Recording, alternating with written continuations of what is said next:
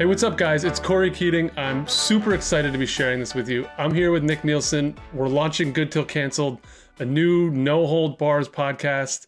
Nic and I are going to host this thing. We're going to have engaging and interesting guests. We'll deliver this to you guys weekly. You know, Nic, what am I missing? What else can these guys come to expect about this? First of all, we're a couple of business owners talking real life problems. It's everything from how we how we build our business and brand and marketing to how we have work life balance with our friends and family. And we're going to talk about some fun stuff that we're both passionate about, like basketball cards. And who knows, I might even be able to get you to watch a movie or a television show at some point this year. I think the point is, right, there's, we're going to deliver value. We're going to have fun. We're going to talk business, marketing, financial planning, all those things. But we're also going to talk about things that you and I like and that we have in common and that you know we think will be interesting to our audience. How was that? I mean, I think that was pretty good, right? Yeah, I think so. Um, hang on, let me add a close or something to it.